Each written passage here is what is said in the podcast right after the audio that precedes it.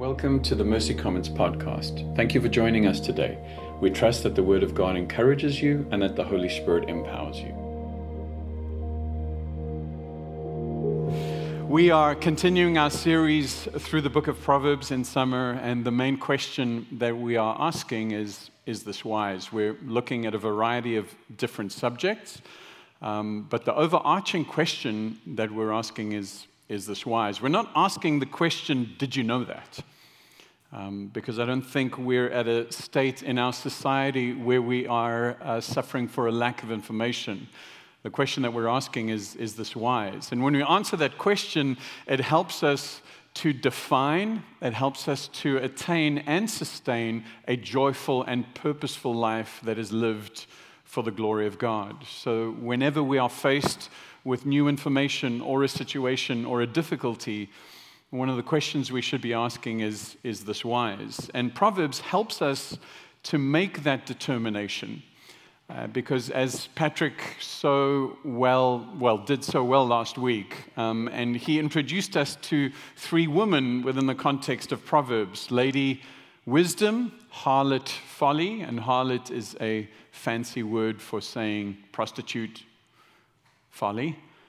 And uh, the lady in Proverbs 31 that is not just a woman, but is the epitome, the personification of what it means to live a wise life. And so this morning, we're going to look at the calls that are calling out to us from Lady Wisdom and from Harlot Folly. Proverbs 8, verses 1 to 3 Does not wisdom call? Does not understanding raise her voice? On the heights, besides the way, at the crossroads, she takes her stand. Beside the gates, in front of the town, at the entrance of the portals, she cries aloud. Verse 12 I, wisdom, dwell with prudence, and I find knowledge and discretion. The fear of the Lord is hatred of evil. Pride and arrogance, and the way of evil and perverted speech I hate. I have counsel and sound wisdom. I have insight. I have strength. She continues to say, Fear of the Lord is the foundation of wisdom. Knowledge of the Holy One results in good judgment. Wisdom will multiply your days and add years to your life. If you become wise, you will be the one to benefit. If you scorn wisdom, you will be the one to suffer.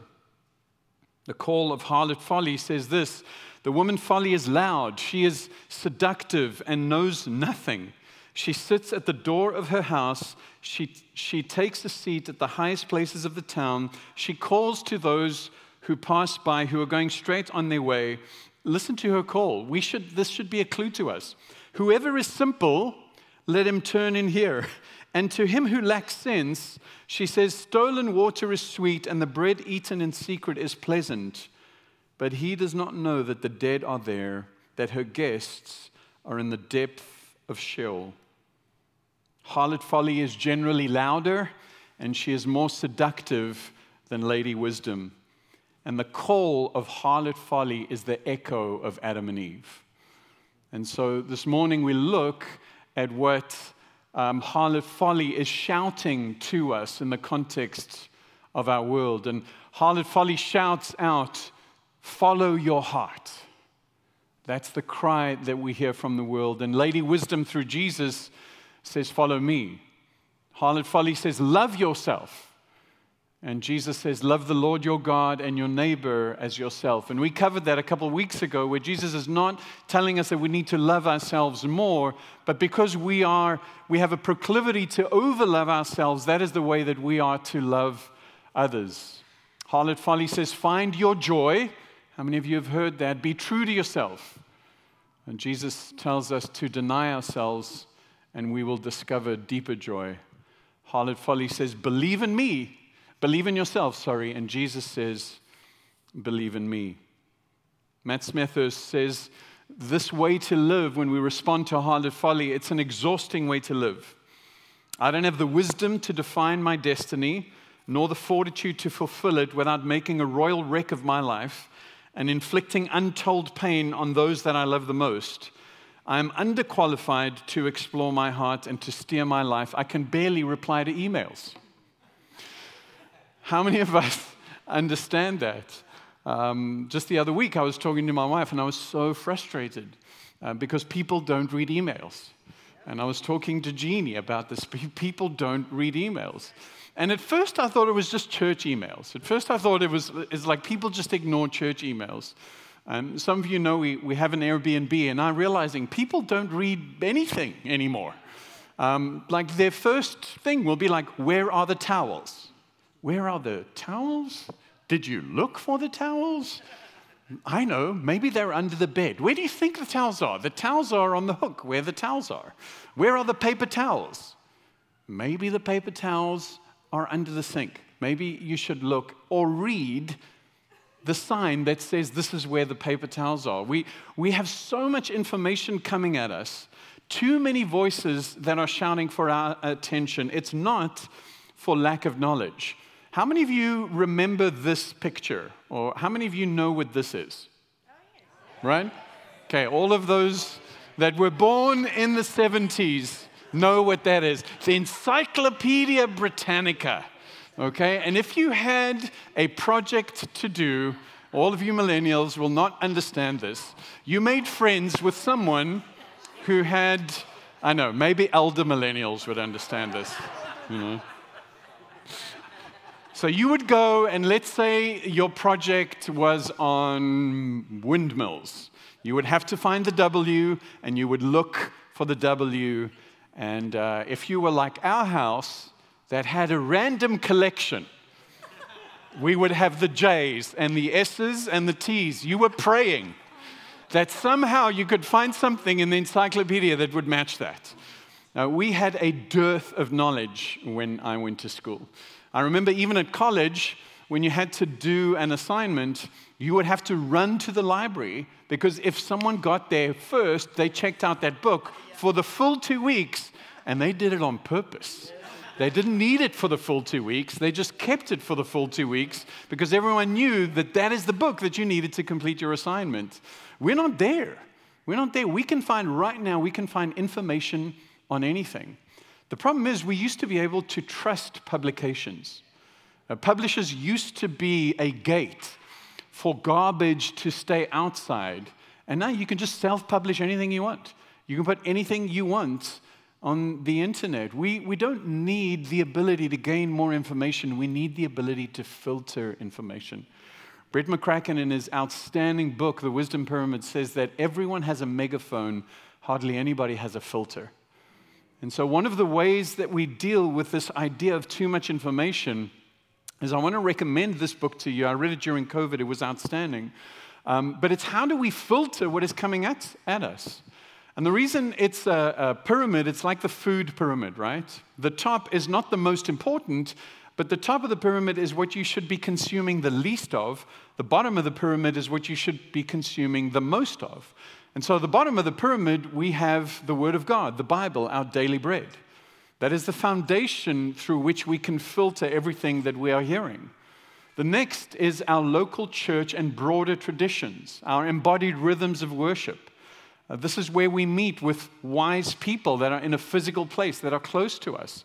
This is where we submit to time tested theologies, wise people throughout Christian history where there is a continuity of faith.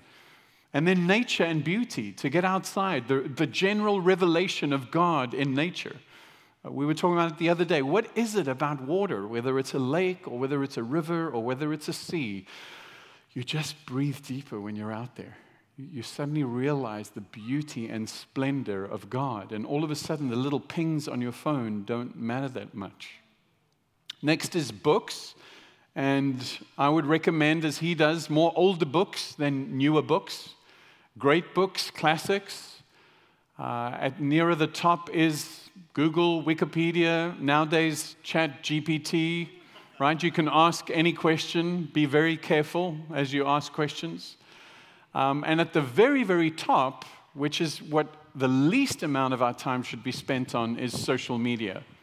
Now, that includes Twitter, it includes Instagram, it includes threads, it includes any of these things that are actually essentially not great for helping us filter wisdom. And when you use the wisdom pyramid, you're in a better place to actually understand what it is that you should be paying attention to, what is ultimately important, and how would we know the difference. Now, the second thing that I want to present, and Sean's going to be talking about decision making, so I don't want to steal his thunder, but the second thing is called the Wesleyan quadrilateral. Now, I practice saying that word a lot. I want you to say quadrilateral five times quickly, right? It's easier to say in Israel's, I mean, uh, Hezekiah's name than it is to say that. And this is a very similar concept. And the idea is this it's not a square, people, it's a quadrilateral. And it's not done just to mess with people that are trying to say that. It's because the base of it is longer in terms of Scripture. And Scripture informs each of these things as we come to our decision making. So when we look at decision making, we've got to look at Scripture as the foundation. Then we look at tradition, then we look at reason, and then we look at experience. And we use those four things when it comes to our decision making. So I want to recommend the idea of too much information, because this is part of the problem. As harlot folly is yelling at you, there are some important things that you need to take into account, but there are ways in which we need to filter those. And these are two ways that we do that. Our experience, our reason, tradition, and scripture is how we make decisions. But the pyramid, in terms of most of us, let's be honest, the pyramid is flipped on the bottom. I want to say to you, I don't mind how often you are on social media, how many hours that is as long as you match that with time and prayer in the Word. How about you take the time that you spend on social media, halve that, and spend that time for prayer in the Word? How about this? 25%. I guarantee you, your outlook, your life, and your ability to filter all the noise will change dramatically if you spend an hour on social media and instead and 15 minutes in the Word. Now, obviously, what we're wanting to do is flip that, but I know where some of us are. So let's start with low hanging fruit. And let's say this week, look at your phone. Your phone will tell you you've spent X amount of hours on whatever. Look at your phone and say, okay, Spirit of God, help me. 25% of that time I'm going to spend in prayer, meditation, and in the Word. Your filter will suddenly change. You'll begin to hear the call of Lady Wisdom much, much clearer than consistently and robotically responding to the yells of harlot folly.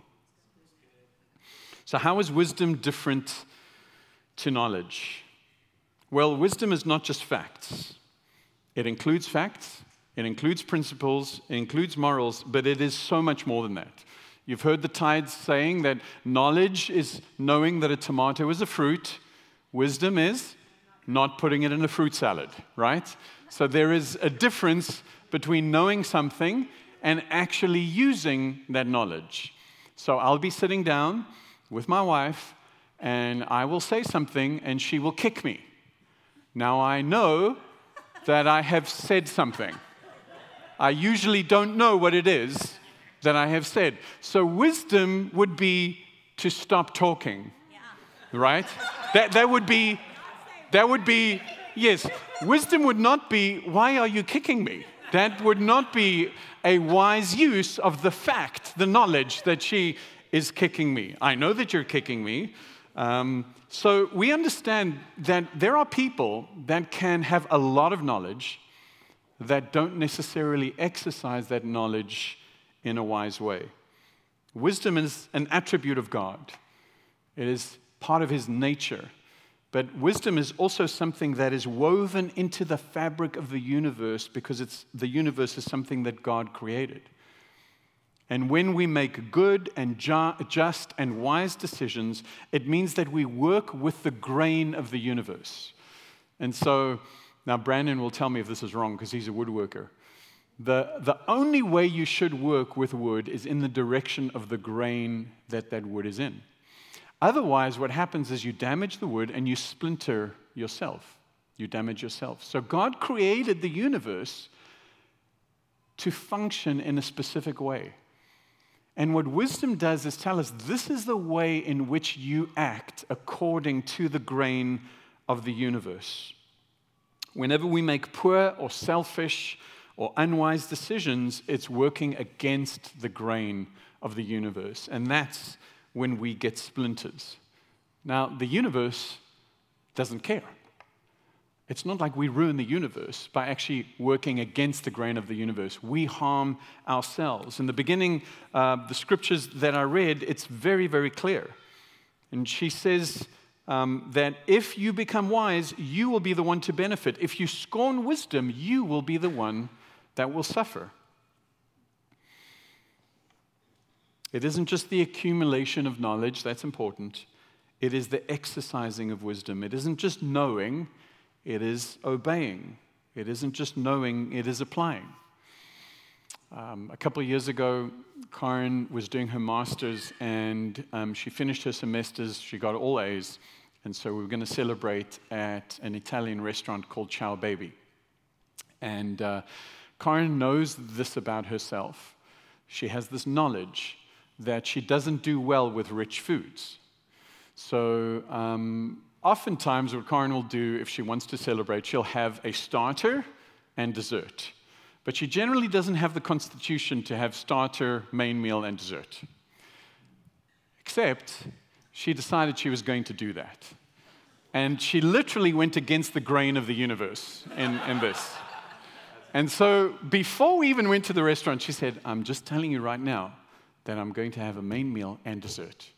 And I'm like, okay, so she orders fettuccine alfredo, super light, right? It's like that fettuccine alfredo where they have like the real cheese, they, they pour it on there. It is butter, cheese, and starch, okay? Now look at her. She's excited just by thinking about this, you know? And then we come to dessert, and she says, I'm going to order dessert. I'm like, baby, are you sure? She's like, I told you I was going to order dessert. I said, okay. So, you know, she orders like berries, like strawberries and berries. No, no, no, no. She says that, that doesn't count as dessert. She orders the thing called death by chocolate. right? Right? Okay, let me tell you. It is chocolate cake, sorry, chocolate cheesecake, chocolate cake drizzled with chocolate. Okay? Right? I feel sick just even saying that. So she eats it, all of it. She goes home and refunds the meal.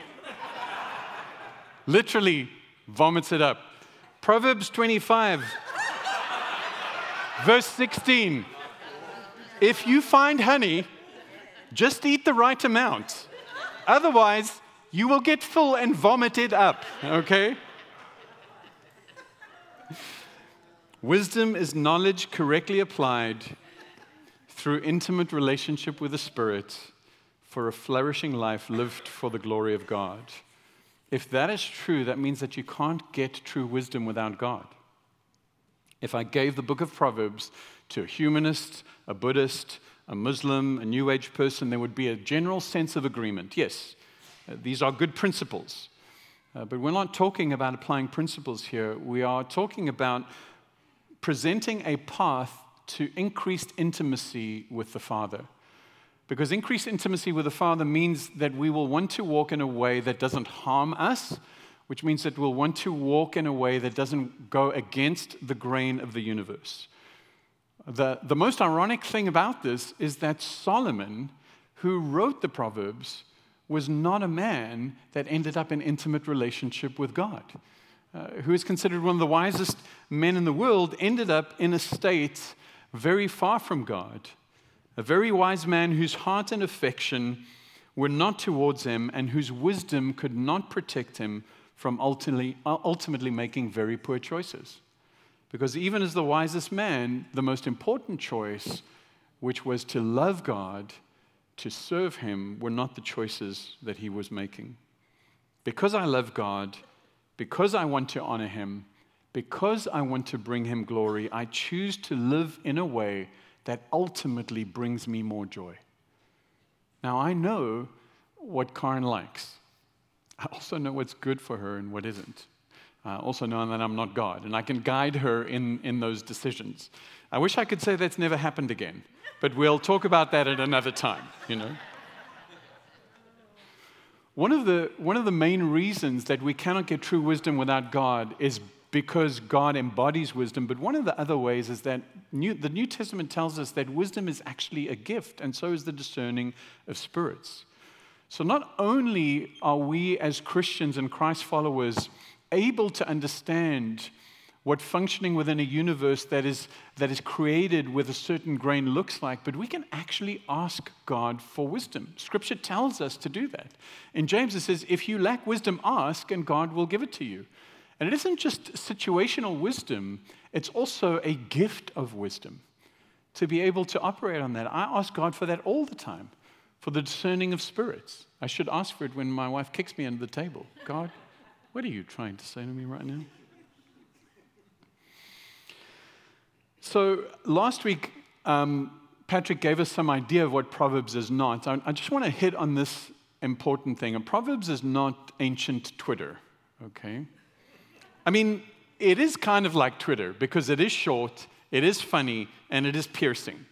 Uh, Proverbs 26 17 says, like yanking on the ear of a dog, so is one who passes by and gets involved in another person's fight, right?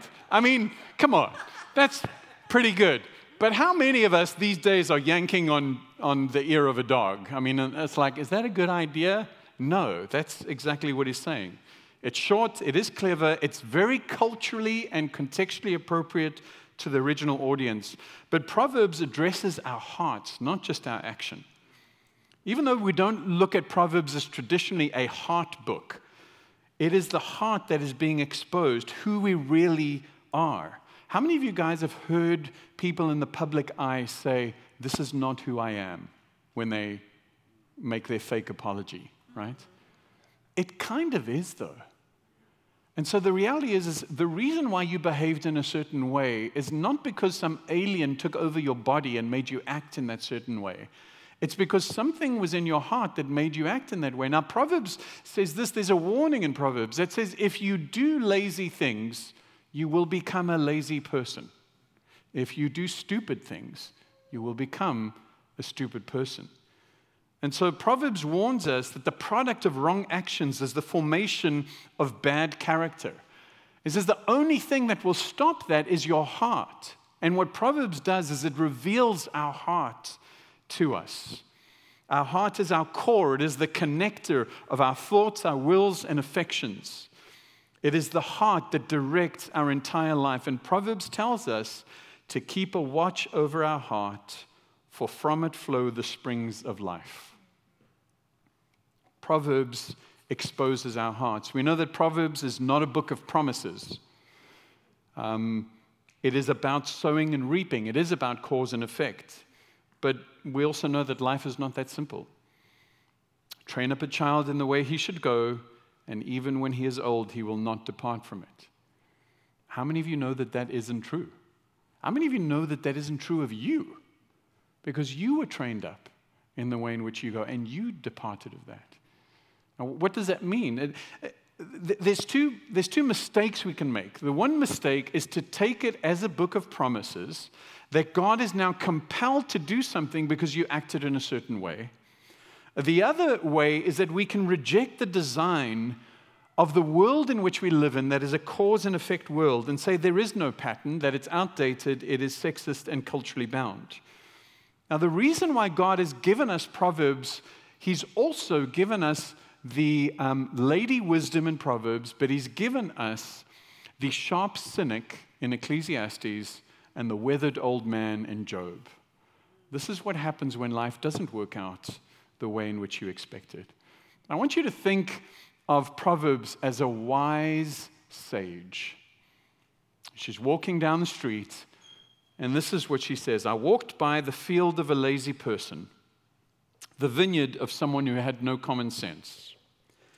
I walked, I saw that it was overgrown with nettles, it was covered with weeds, and its walls were broken down. Then, as I looked and thought about it, I learned this lesson a little extra sleep, a little more slumber, a little folding of the hands to rest, poverty will pounce on you like a bandit, scarcity will attack you like an armed robber. So let's not make those mistakes of saying, okay, Proverbs is a book of promises that I can just shoot out. You know what I mean? I'm going to have a Bible study with my kid every um, Wednesday. That means my kid will love Jesus for the rest of their lives because Proverbs says that. And it's, it's not that simple. What we've got to say is, God, as you're exposing my heart, and Proverbs has 31 chapters, I want to challenge you read one chapter of Proverbs a day. It's quite simple to do that.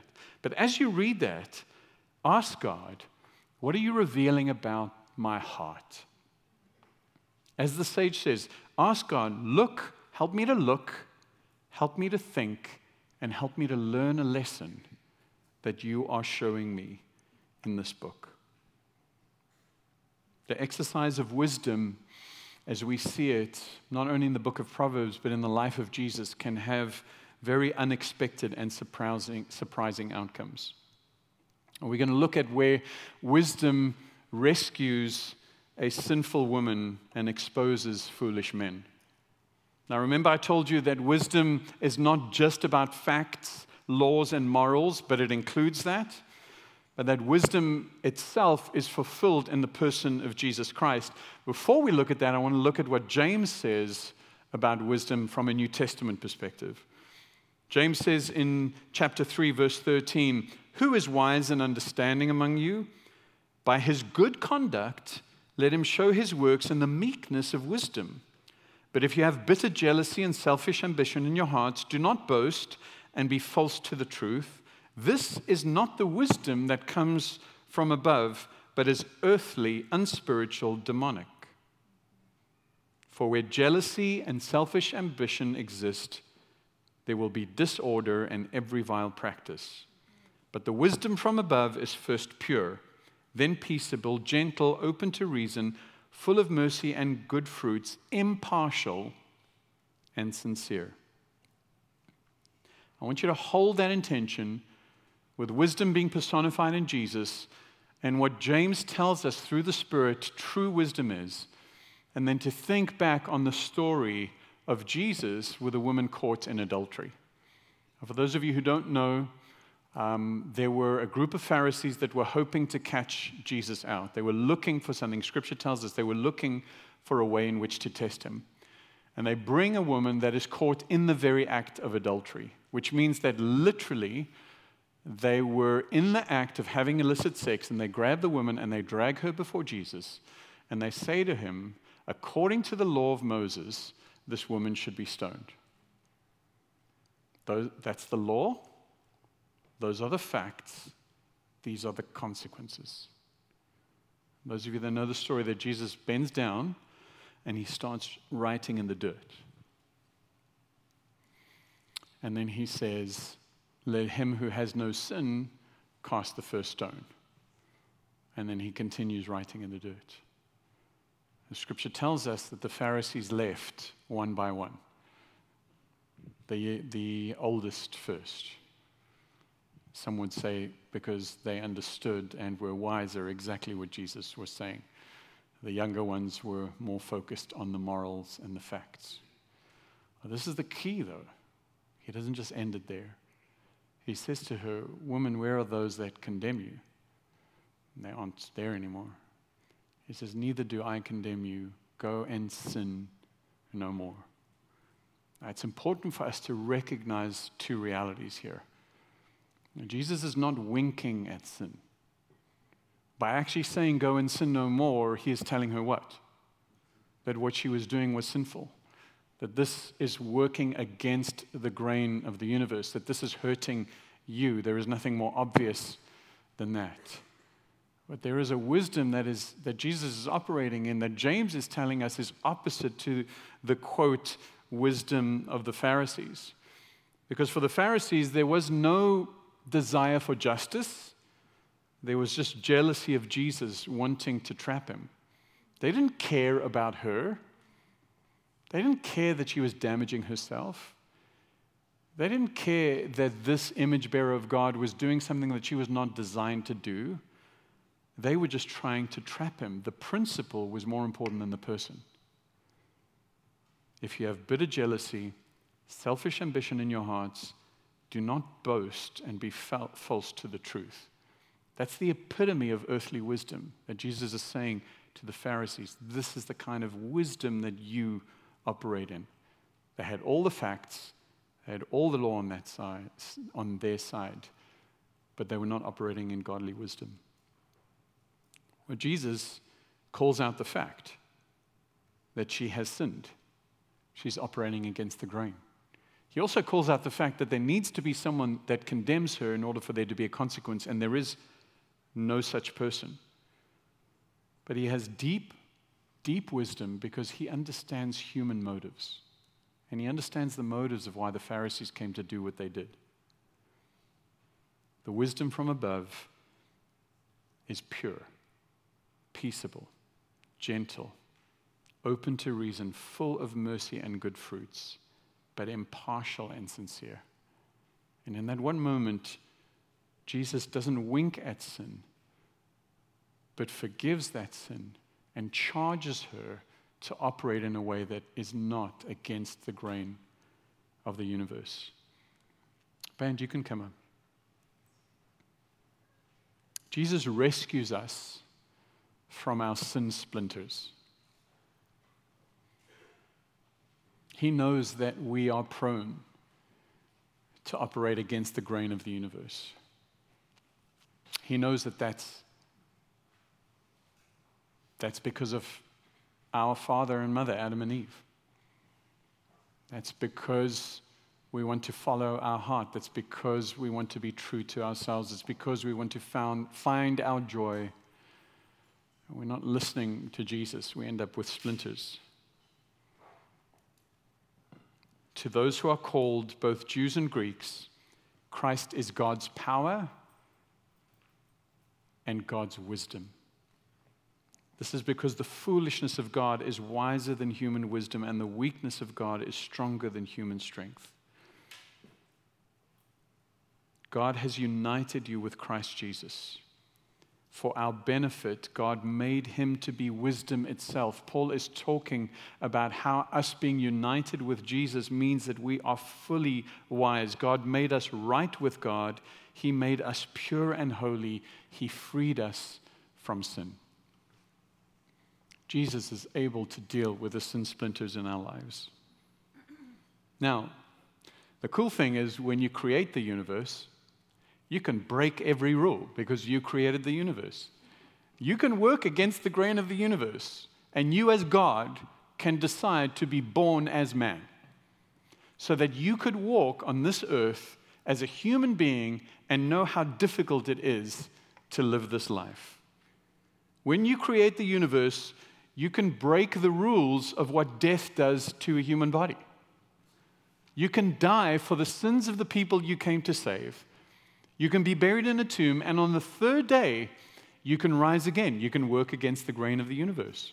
Not only that, you can work against the grain of the universe, and you can appear to your disciples, and you can say that you too will be resurrected on that day because you are a follower of Jesus.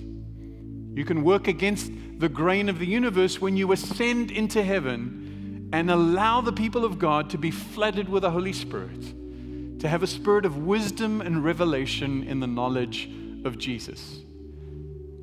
You can work against the grain to tell these foolish people that it is through your words and through your life that other people are going to have the joy of understanding what it means to be called a child of God. Where Jesus comes and literally does everything against the grain of the universe so that we can have the splinters that we caused ourselves because we worked against the grain to be removed from us. This morning, maybe you're here and you are like that woman. How did I end up here? It wasn't just one choice, it was a series of choices. And now I'm exposed, and now I don't know what to do. And Jesus can rescue you from that. Jesus can say to you, Go and sin no more. When you come to Jesus and you repent and you say, God, I can't live an independent, wise life on my own. I don't want to. I want to live according to the grain of the universe because I know that that's what brings joy and flourishing to me, and that's what brings glory to you. Maybe that's what you need to hear this morning. Maybe you're a Pharisee and you have the law and the morals and the consequences, and you look around you and your life is not what you thought it would be, and you're a little annoyed because you're doing things better than Bob is. Jesus can help you with that. Just like the prodigal son who returned, we know that the prodigal son who returned was as much in need of grace as the angry son who was staying there, judging the prodigal son. Or maybe you're just confused, man. How can God be so just and loving at the same time? How can the God who says there will be a judgment at the end of the age, and unless your name is written in the Lamb's book of life, you will not have everlasting life, be the same God that says, Come to me. Just simply come to me. Confess your need of me, repent of your sin, and you will be saved. Let's pray.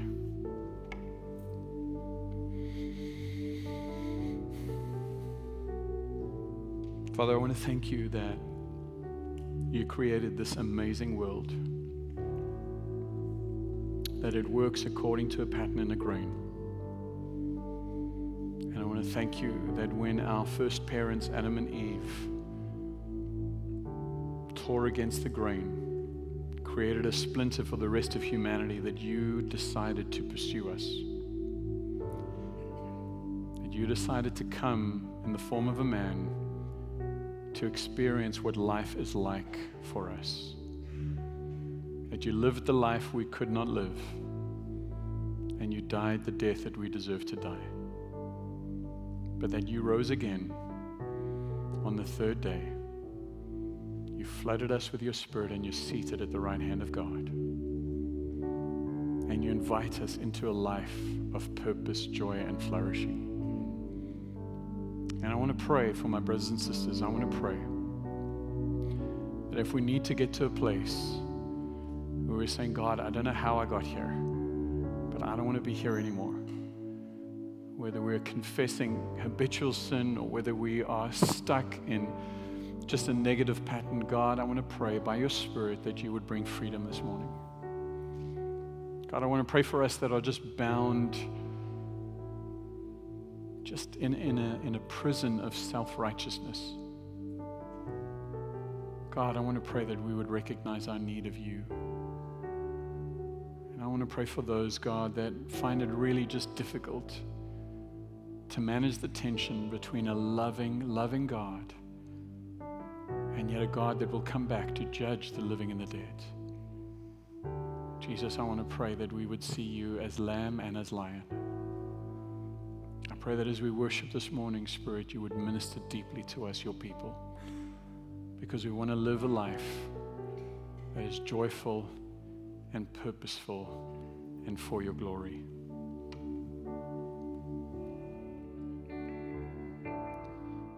Thank you, Nick, for um, just laying out what it looks like to see the differences between wisdom and knowledge and how that is really difficult in the current context that we live in now. Um, I want to respond first by taking communion together. Um, I think it's just a perfect picture of how God gives us the wisdom to live a life free of sin and to live the life that we were intended to be, uh, to, intended to live in. Uh, Jesus came as the perfect embodiment of what wisdom looks like as a human, and then he sacrificed himself for us so that we could have access to the Father who is wisdom, and then we have the Holy Spirit that lives inside of us to help us discern those things. So let's take, um, let's grab the elements. We have a table in the back and two tables on the side. This one has wine. Um, come back to your chairs, and then we will take communion together. Let's uh, stand and take communion together.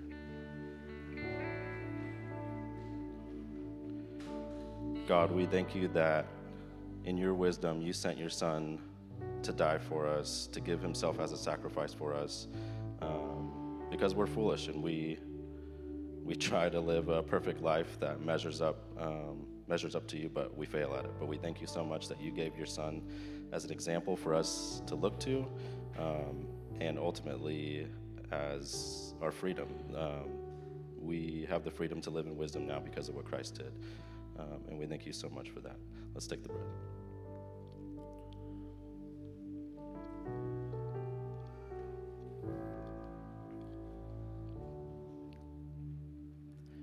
And God, we thank you that um, as your son was sacrificed, he wiped away all of our foolishness, he wiped away our sin, he wiped away all our bad decisions, and we can um, live in perfect relationship with you because of what Christ did. Let's take the cup.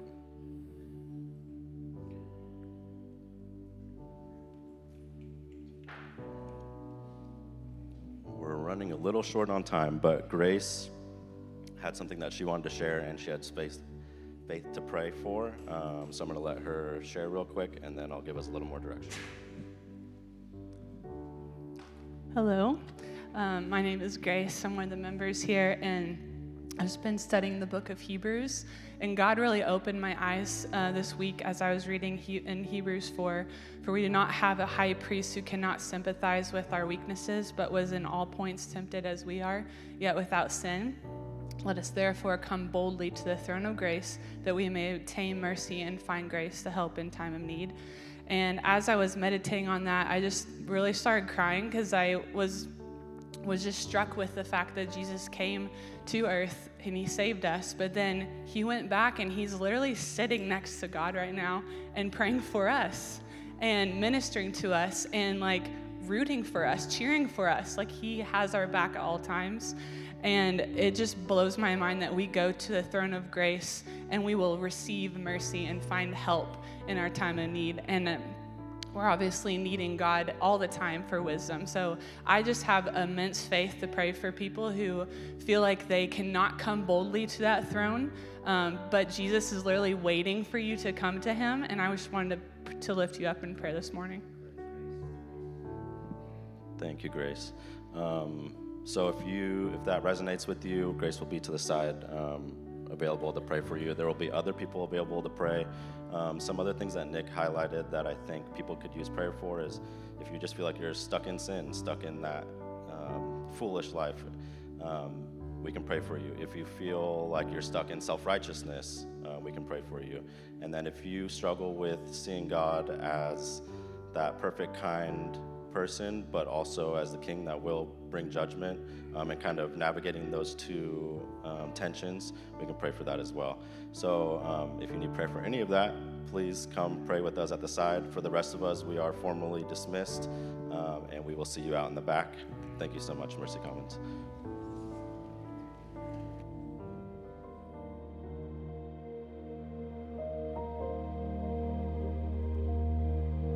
Thank you for listening to the Mercy Commons podcast. If you enjoyed today's content, please rate us and hit subscribe. And if you'd like to learn more about us, visit our website at mercycommons.church.